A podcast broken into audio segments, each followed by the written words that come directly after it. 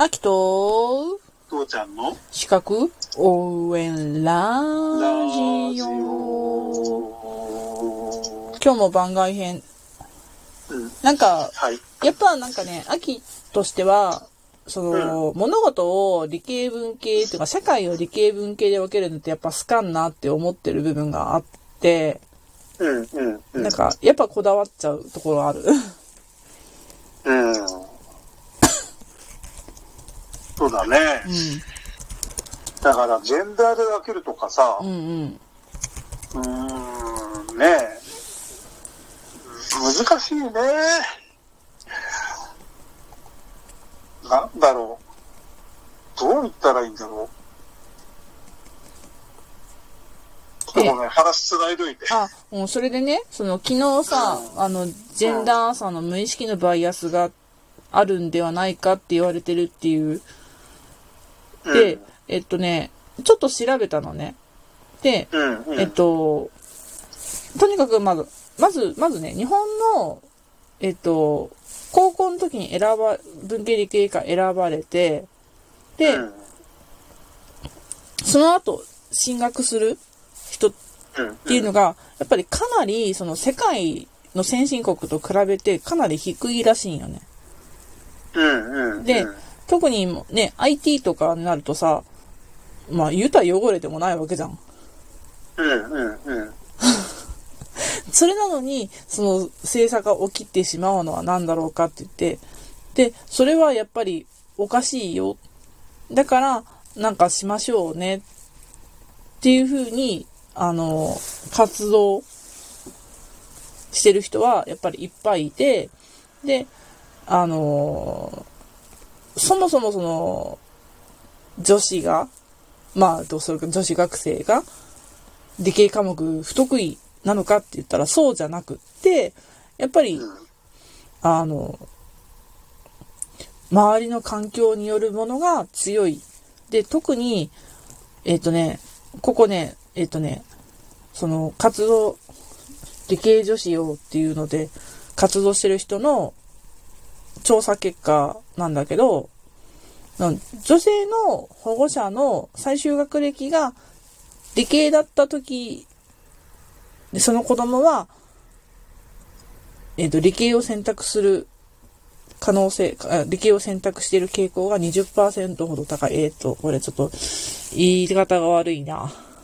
要は親、親が理解があった場合20%高くなってるってことね。親が理系だったら20%高い。うんあとは、えっと、数学、科学、物理、生物の理系科目の中で、全員が男性だった場合と、一人でも女性の教員ね、がいた場合を比較したときに、一人でも女性の教員がいたら、女子生、女子学生が理系を選択する確率、あの、パーセンテージが11%増えているっていう。うーんで、この、まあだからそ、そういうことも踏まえて、まあ、大人、その、子供の目から見た大人のロールモデルとして、理系で、えっ、と、理系の女性があまりにもいなさすぎるから文系に行こうかっていう風にうん。考えてしまうのではないだろうかっていう風なのがうん。出てます。出てます。私はさ、うん。すんごい極論言っちゃうとうさ、ん。女性がね、うん。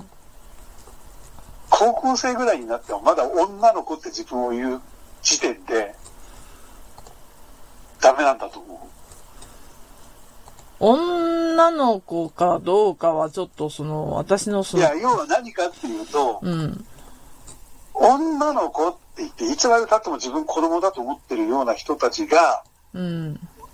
群れざるを得ないっていうか、群れる？うん。うん。これが一番だから良くない。うん。だから、なんていうのかな。まあ、そ本当それこそジェンダーって言えばジェンダーなんだと思うんだけど、うんうん。中学生、高校生にもなってトイレも一緒に行く、トイレ一緒に行かないとダメっていうさ、うん。こういう文化が結局、だからみんな何々何々ちゃんがどこどこ行くからって言って、事件に行かないルートなんだよ、うーん。一つは。うんうん。つはね。ごめんよ。すごい無責任極論よ。うんうん。うん。だから、なんていうのかな、例えばその、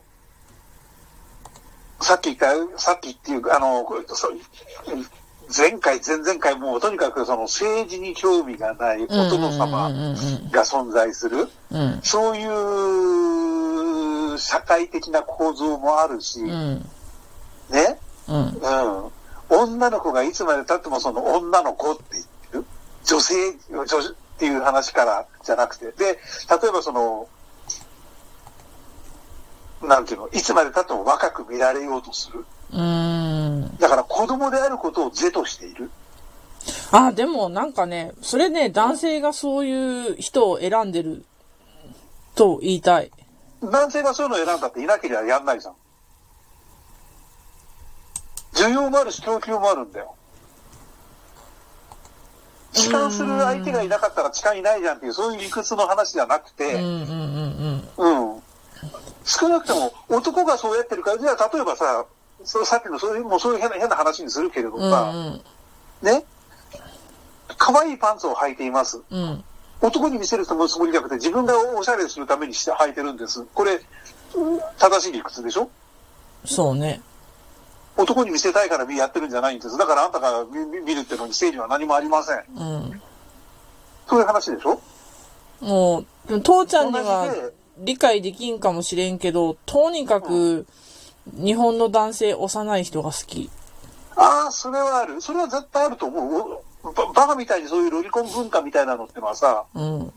あってさ、なんかロリコンって言葉を間違えてんだけど、ロリロリコンってのは本当はヒットアンドウェイなんだよ。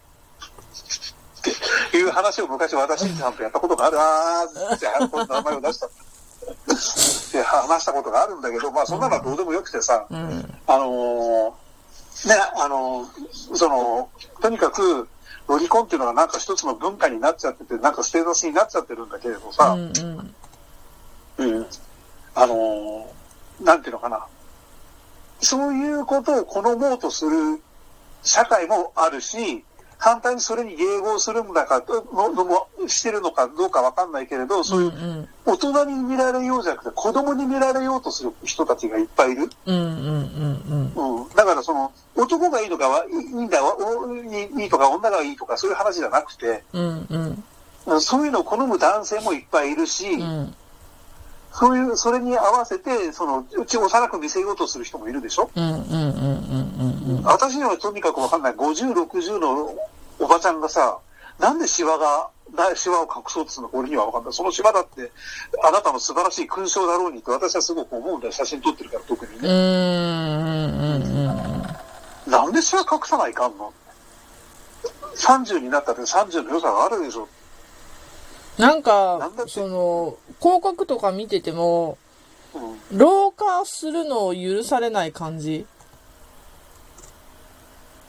うん、そう、だから、一つはさ、そういうマスコミュニケーションがさ、うん。あの、例えばその、なんだっけ、結婚するならこうしろとかさ、うんうん。今年の春はこんなファッションにしろとかさ、うん。で、みんなそれ向いていくじゃん。うん。確率的になるじゃん。あそういうところがもう、だから、腐った文化なんだと思うよ。俺だからマスコミも悪い。お上に逆らえさ逆らえそう。だから全部そこに結局ね、集結する、収束するんだと思うよ。そっかー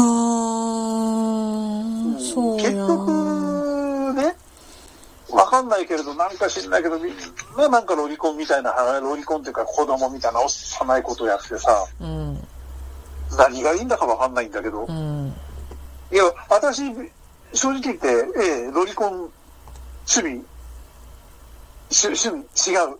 今のロリコンとは全く相入れないけど、ロリコンだと昔は言ってましたよ。うんうん。今、今、今のとは絶対相入れないけど。うんで、あの、反対に今のその、なんか、若く見せようとしてるそういうの見てると、もう本当正直言って吐き気がするくらい気持ち悪いと思うんだけど。うんうんうんうんうんだから、絶対相入れないんだけれど、ううんん。どっちかと言ったら、ロリータコンプレックスよりもアリスコンプレックスだよね、うちらのやつっていうのは。はうん。はあだからまあ、まあ、細かいこと言い始めるとまだめんどくせえんだけどさ。まあ、そだからそれはいいとしてだ。とにかく今言いたいのは、その、今の人たちっていうのは、そういう幼くし、今の人たちでは結構前から、うん。今の40代、50代の人もからもそうなんだけど、若く見せよう、若く見せようっていう、それがなんか正義だになっちゃってるのと、うん。確認してきたことをしようとしてることで、結局理系っていうのに行くことよりも、うん。うん、みんなと一緒にいるっていう、みんなと一緒にうんこしなきゃ、いや、じゃあ、じゃあ、トイレ行かなきゃ、正義になれない、仲間になしてもらえない、相手してもらえないっていう、うん、血の弾きにされちゃうって、そこからもう理系を蹴られてるっていううん。うん。うん。うん。話になるんじゃないかなと思うんだけどね。うん。まずだからさ、もうちょっとみんな大人になろうよ。歯科公園ラジオではその現状をどういうふうに打開してらいいのかっていうのを考えなきゃいけないんだけど、また、これは保留にしといて、ゆっくり思った時に考えていくでいいかな。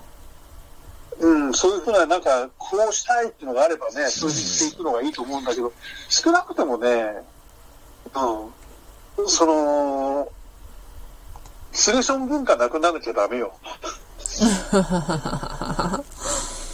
うーん。なんだろうね、あれは。